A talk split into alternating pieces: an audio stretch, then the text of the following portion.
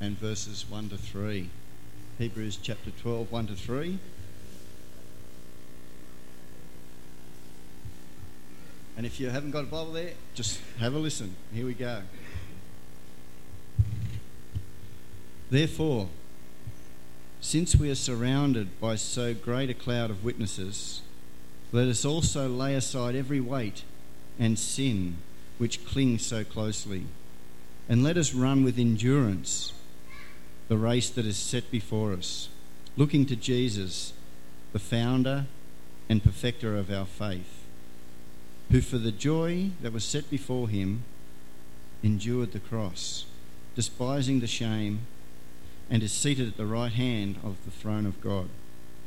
Consider him who endured from sinners such hostility against himself, so that you may not grow weary or faint hearted.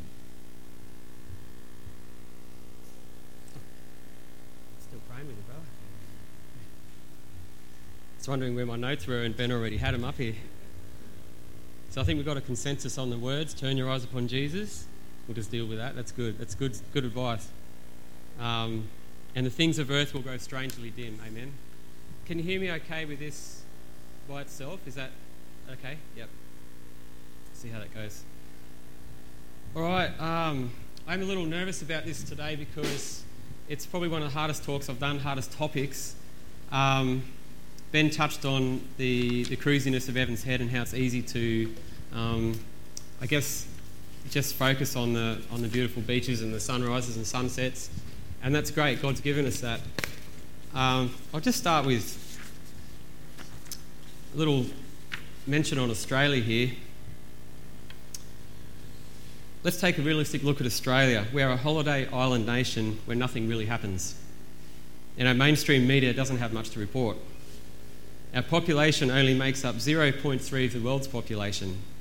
So the truth is, Australia will go where the world goes, and we cannot deny the seismic shifts happening in the world today. We need to have a global perspective as we think about these things today. I'd like to start with a quote from an old woman I met in one of the most remote Indigenous communities in uh, the Northern Territory in Australia, actually. It's a place called Lajamanu and it's got a population of about 600, and it's at the edge of the Tanami Desert. It was a busy morning outside the local store. Royalty meetings had brought people from surrounding communities, many hundreds of kilometres on dirt roads and highways into town. That's one of the roads in. They're all doing their shopping at once. Kangaroo tails were going out the door like there was no tomorrow. Dirty paths and roadways were filled with people, noise, dogs, motorbikes, cars, noise everywhere. And as I stood there, I noticed an old lady sitting by herself. She was in an old wheelchair with off road tyres on it that allows her to get around town with stability. She motioned for me to come over. So I came close to hear her because it was so noisy and she was so softly spoken. She told me a bit of her story. She said she'd become paralysed later in life due to some disease or condition that meant she was now confined to this wheelchair for the rest of her life. She continued to talk about how she looks forward to meeting Jesus and being in heaven. And then she motioned for me to bring my ear closer so I didn't miss what she was about to say next. And with such peace and assurance in her eyes and face, she said, Jesus has solved everything in my life. I didn't quite expect that. An old, paralysed woman in a remote, dry, and dusty community, sitting in a wheelchair amongst all the busyness around her. She possessed what everyone is looking for. In contrast, we have people today showing enormous stress, distraction, dysfunction, and desperation, with so much more to show externally than this woman. And it's easy to see that man's problem is really in his soul. That's a picture of the, um, the church area in town. I've taken the challenge this morning in the time allowed to think about the following question. If I could say just one thing to someone to bring authentic, lasting hope and encouragement to them, something that would be an anchor for their soul today, what would it be? After connecting with them, I'd lead to this statement Turn your eyes upon Jesus. Look full in his wonderful face, and the things of earth will grow strangely dim. in the light of his glory and grace.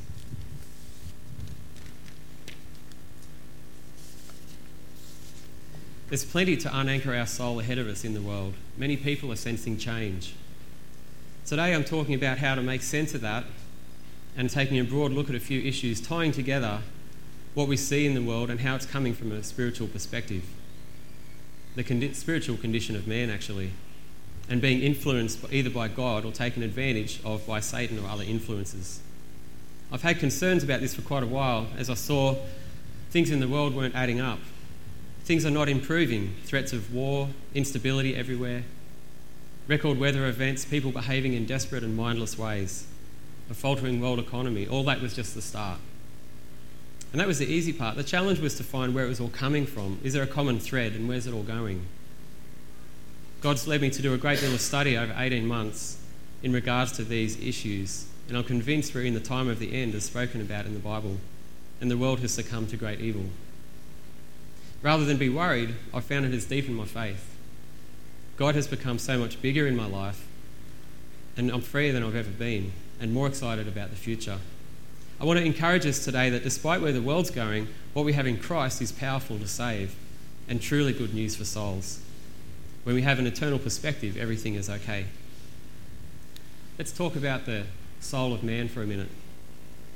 We're created biblically, it's the biblical model of man, the spirit, soul, and body. The soul consists of our mind, our will, and our emotions. I touched a little bit on this in my last sermon. These deep needs that we have can only be met by God. These needs here love, acceptance, assurance, significance, security, and total commitment. They're common to all people. And a person not submitted to God will try and is vulnerable to meeting these needs from outside. Anything that even hints at meeting those needs will get the attention of the lost and unanchored soul. The problem is, rest never comes because outside sources are fleeting and unsustainable. I'll just add here that even as a Christian, if the door to Christ's life is closed, like we discussed last time, through pride and unbelief, we stop the Spirit of God moving throughout our life. In fact, it can be worse because we've already experienced Christ's life and we've shut it off. The solution is coming to the end of ourselves in humility and saying, I have nothing for this situation. I'm a plant in a flower pot with nothing to help me. That humility says, I have nothing for this situation. And faith says, Well, I have a God within me. It's important to note that this makes someone vulnerable to the deception of Satan, having the door closed. And it makes man obsessive and relentless in the pursuit of having a God presence within. This has come from the fall. Adam and Eve made a choice to disobey God. This resulted in death and separation from God, and since we all came from Adam and Eve, we've been born into this problem. While the solution is provided in Christ, if we choose not to accept Him, we're still left with unresolved needs. And so the obsessive and relentless pursuit begins to try and fill the God hole. Man tries to become God proudly and rebelliously and alone. And the only way to be like God is to try and transcend our human limitations, which has given rise to the term transhumanism. This very real pursuit is the driver of many technologies we see happening today. Man has rejected God and is therefore inventing ways to have him replaced. The reason this is important for us is that people are concerned today about what's going on. And if we're aware, we can lead very quickly from conversations about the world straight into the spiritual answer. And I'm, I'm coming across that all the time. It's on the forefront of people's minds. They're like, what is going on? It's a rabbit hole that has no end if we don't have Christ. So these technologies, by their very nature, are scoffing at what it means to be human and thus scoffing at God. We are made to be dependent on Him he is God and we are not, and we can rest in that. So, in the world, generally, people are feeling like their environment is kind of becoming a bit dehumanizing. We're losing the essence of what it means to be human. And having time simply to relate and connect with people as humans is not valuable anymore.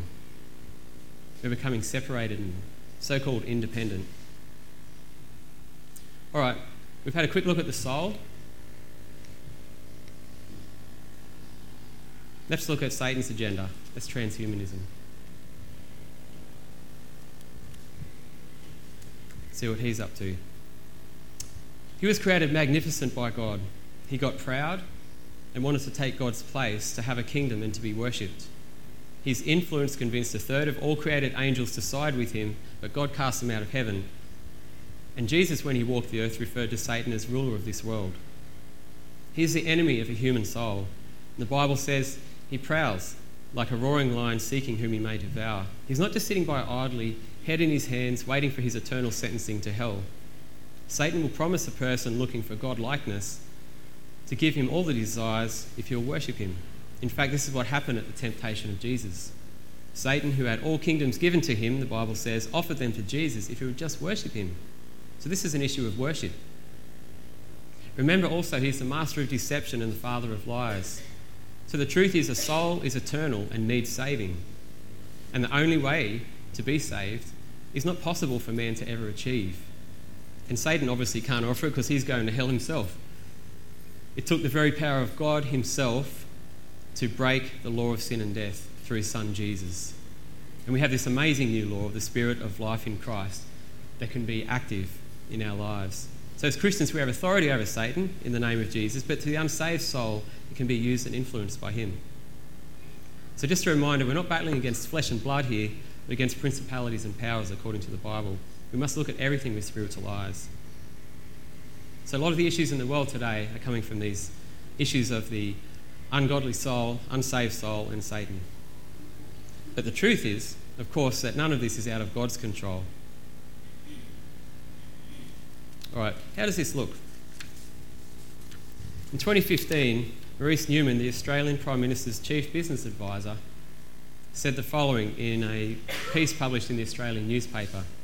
He made the following comments in regards to global warming which has now actually been called climate change to blame anything that happens in the climate on humans. He said the UN was using false models showing sustained temperature increases to end democracy and impose authoritarian rule. The real agenda is concentrated political authority. Global warming is the hook. It's about a new world order under the control of the UN. It is opposed to capitalism and freedom and has made environmental catastrophism a household topic to achieve its objective. The downward spiral of man is looking like this wealth inequality favouring the elite. In fact, the top 1% in the world have more wealth than the rest of the world. Robotics and artificial intelligence, or AI, surpassing and eliminating the need for humans, the connection of humans to the system, and a complete reliance on a centralised government for handouts of food. And none of this reflects God's design for humanity. This is going over your head a bit, that's okay, we're going somewhere with it. The biannual Oxfam report shows that there are now just 62 people at the top who are as rich as the bottom half of the world's population combined. This number's fallen from 388 in 2010. Instead of redirecting wealth to the needy, it's become more concentrated among a select few. We're being asked to fork out $20 for a family, yet what's happening up at the top there? Where's that money going? The replacement of humans with robots is real. An Oxford University study has formed the basis of showing how likely jobs are to be replaced by robots. For example, accountants, insurance underwriters, and telemarketers have a 99% chance of being replaced. And there's a whole lot of other stats there. So, can you see as we go how dehumanising this thing is? Okay, this is Nadine. She works as a receptionist at Singapore's Nanyang Tech University, and she's a humanoid robot. She's friendly, she greets you back, remembers your name and previous conversations, and exhibits personality, moods, and emotions. There's another robot there from China. That's a Chinese Japanese robot. This one here is about three years old now. There's 10 of these working in a, a hotel in Japan that'll check you in and take your baggage up to your room. So, how quickly is this going to happen? Let's have a look at Google. The reason jobs are being replaced by AI is that AI will literally surpass the ability of humans and gain what is looking like consciousness in the very near future. And by that I mean just a few years. It might come as a surprise that Google's leading the way here, but it's one of the richest companies, Google's taking advantage of free information from a billion humans using Google every day, otherwise called big data, and it's using it to drive its AI and robotics division. The director of engineering, Ray Kurzweil, is heading up a team developing machine intelligence He's one of the world's leading inventors, thinkers, and futurists. In fact, Bill Gates calls him the best person I know at predicting the future of artificial intelligence. His opinion, according to an article in The Guardian in February 14, 2014, was that computers will gain what looks a lot like consciousness in a little over a decade, and that by 2045, which personally I don't think will last that long, computers will be a billion times more powerful than all the human brains on Earth. Google has since reduced this time frame even further since their AlphaGo success last year. Google's bought a heap of the best machine learning and robotics companies it can find, including the British firm DeepMind. And an investor in DeepMind was quoted as saying that Google has embarked on a Manhattan project of AI. Two of the programs of Google include NESD, which aims to develop an implantable connection to our brains, allowing unprecedented signal and data transfer between the brain and the digital world. That's a chip that goes into your brain that you can talk to your computer just by thinking about it. And maybe it can talk to you. I'd rather just go one way. Another program is ReNet, which seeks ways to reliably extract information from the brain, allowing it to control complex machines. So now we're talking about brains simply controlling machines. And this is real research. Actually, that uh, started in 2013. Okay. The Internet of Things. Let's look at how this might progress. The Internet's a giant computer network that is growing.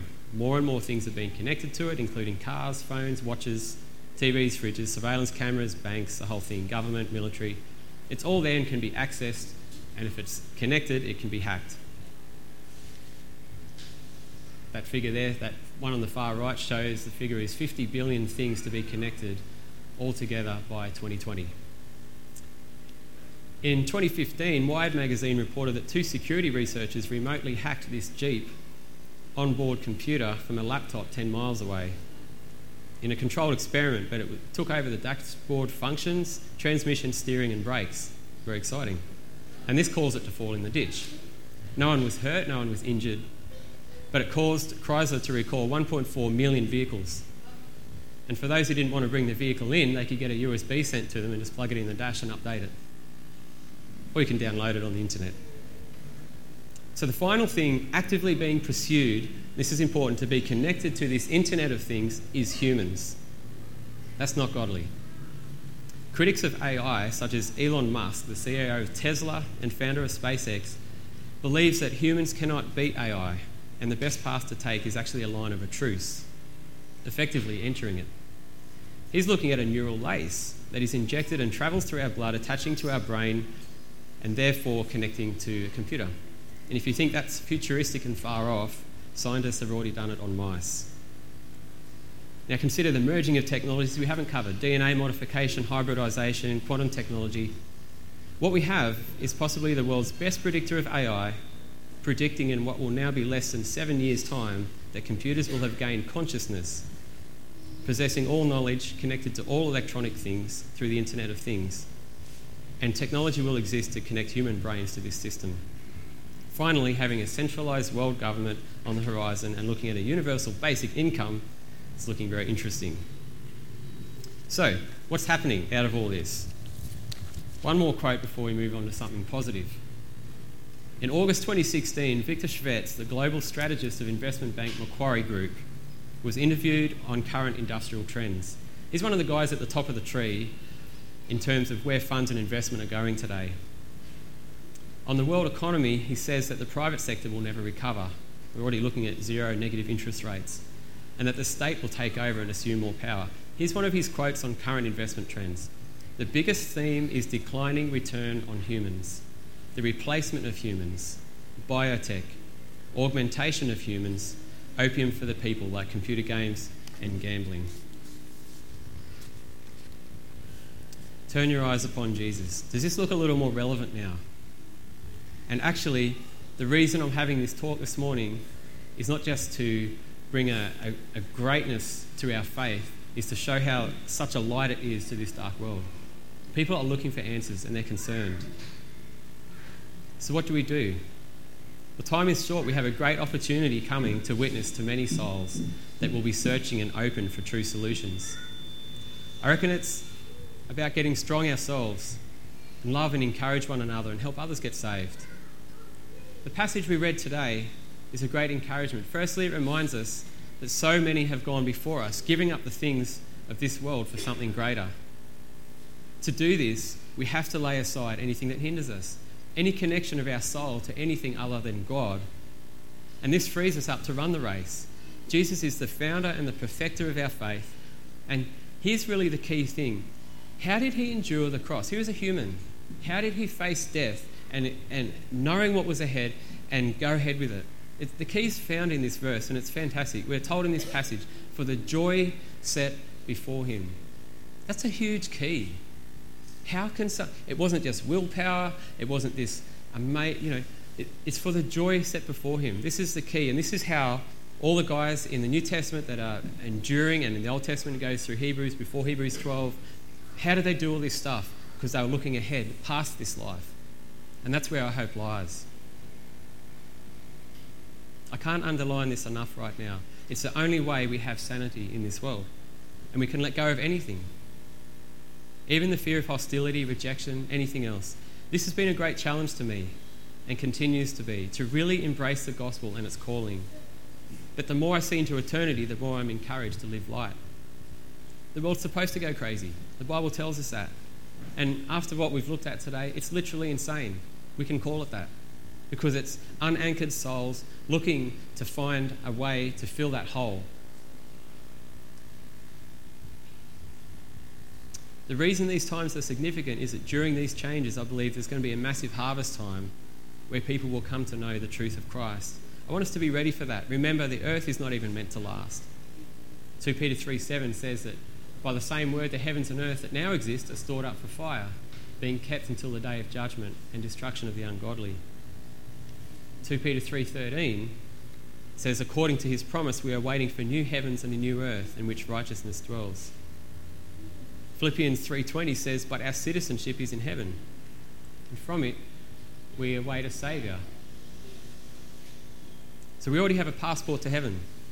Colossians 3 1 to 3 says, If you have been raised with Christ, here we are, raised with Christ, seek the things that are above, where Christ is, seated on the right hand of God. Set your minds on things that are above, not on things that are on earth. It's about having spiritual eyes in everything we do, and this will stand out to everyone. 1 Peter 3:15 says about always being prepared to make a defense to anyone who asks you for a reason for the hope that's in you. People's asking, what's that peace about you? Why are you so assured about this? What's going on? We have an assurance, it's real. People are going to wonder how we have hope. So let's be ready with testimony. Let's look at some application. The main thing is to know our identity. This is available on the internet. You, many of you would have seen it. The identity in Christ. It's so important that we know who we are. The authority of heaven and earth tells us and has the authority to tell us who we are. The world doesn't. Nobody does. I came across that in China. People with persecution right in front of them. I talked to church leaders and business people. They didn't even bring it up. I had to bring it up. I said, What about this? And they're like, Well, it's man. What can man do to me? It was just accepted, and everyone got on with it. Also, a great witness I feel today is just having time for people. This is now countercultural, by the way, and even having decent conversations. I found these two things alone really, really minister to people. I had a chat last night. Some people, they just love the time and the clarity as a person that can see the world clearly and see the solution clearly. People are looking for that. They really are. There's just rubbish out there. Where do people get the answer from? There's nothing on TV. It is just distraction and mess. You know? So we have to realize the light and the, and the salt that we really are. And the more we look at the world, the more we realize how significant that is. People want safe people to talk to and to know that they're talking what they're talking about. Man searching to meet the unmet needs of the soul, only God can fill. We're looking at a new heaven and a new earth with heavenly bodies as a family in the absence of all fear and control, anger and sadness, and every negative emotion. It's a great message we have for people. By opening up our life to the life of Christ within us in a moment by moment way, will be a huge witness. Galatians 5:22 shows us what happens when we allow his spirit to reign in our life. The fruit of Spirit is love, joy, patience, peace, kindness, goodness, faithfulness, gentleness, and self control.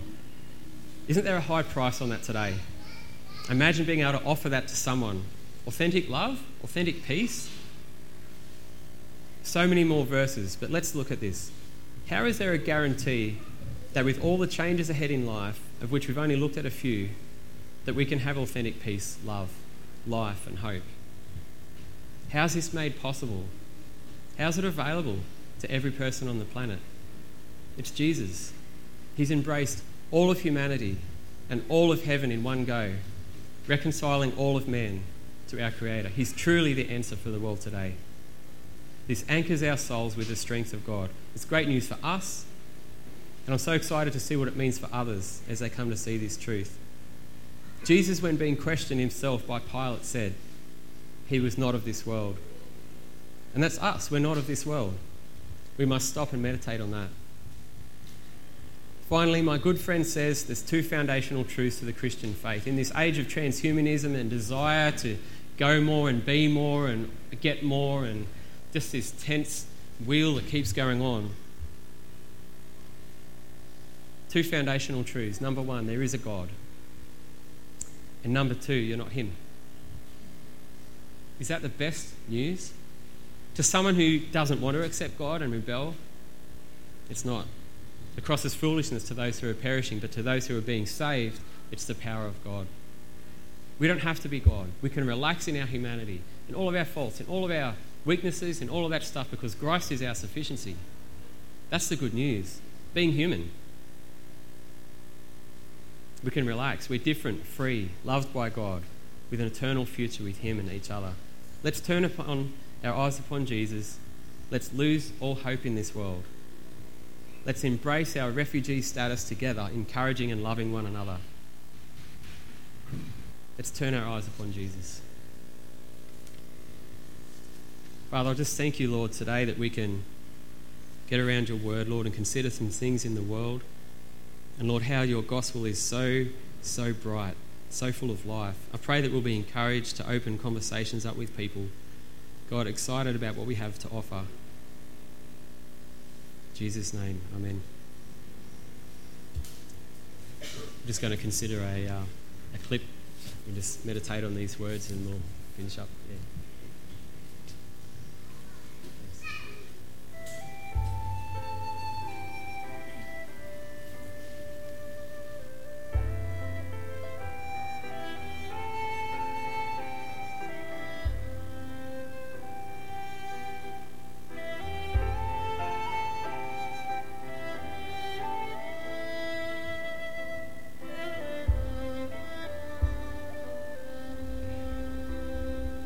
When it's all been said and done,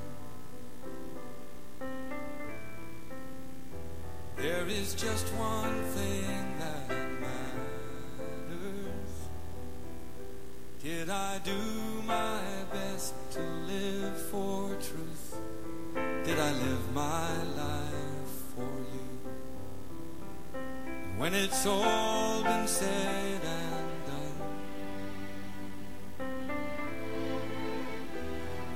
my treasures will mean nothing. Only what I've done for love's reward will stand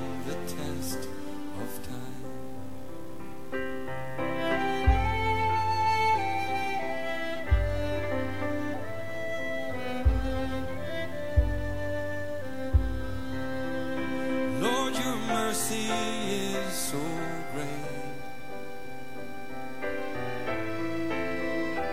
that you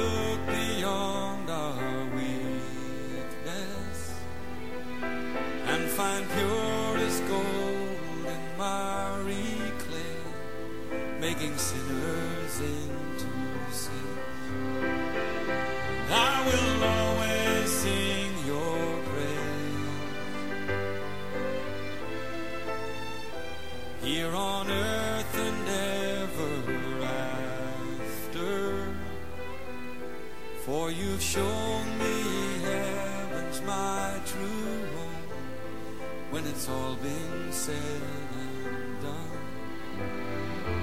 You are my life when life is gone.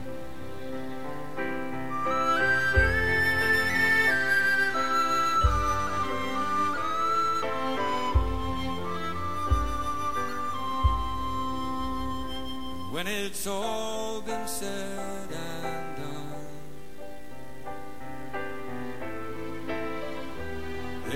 Just one thing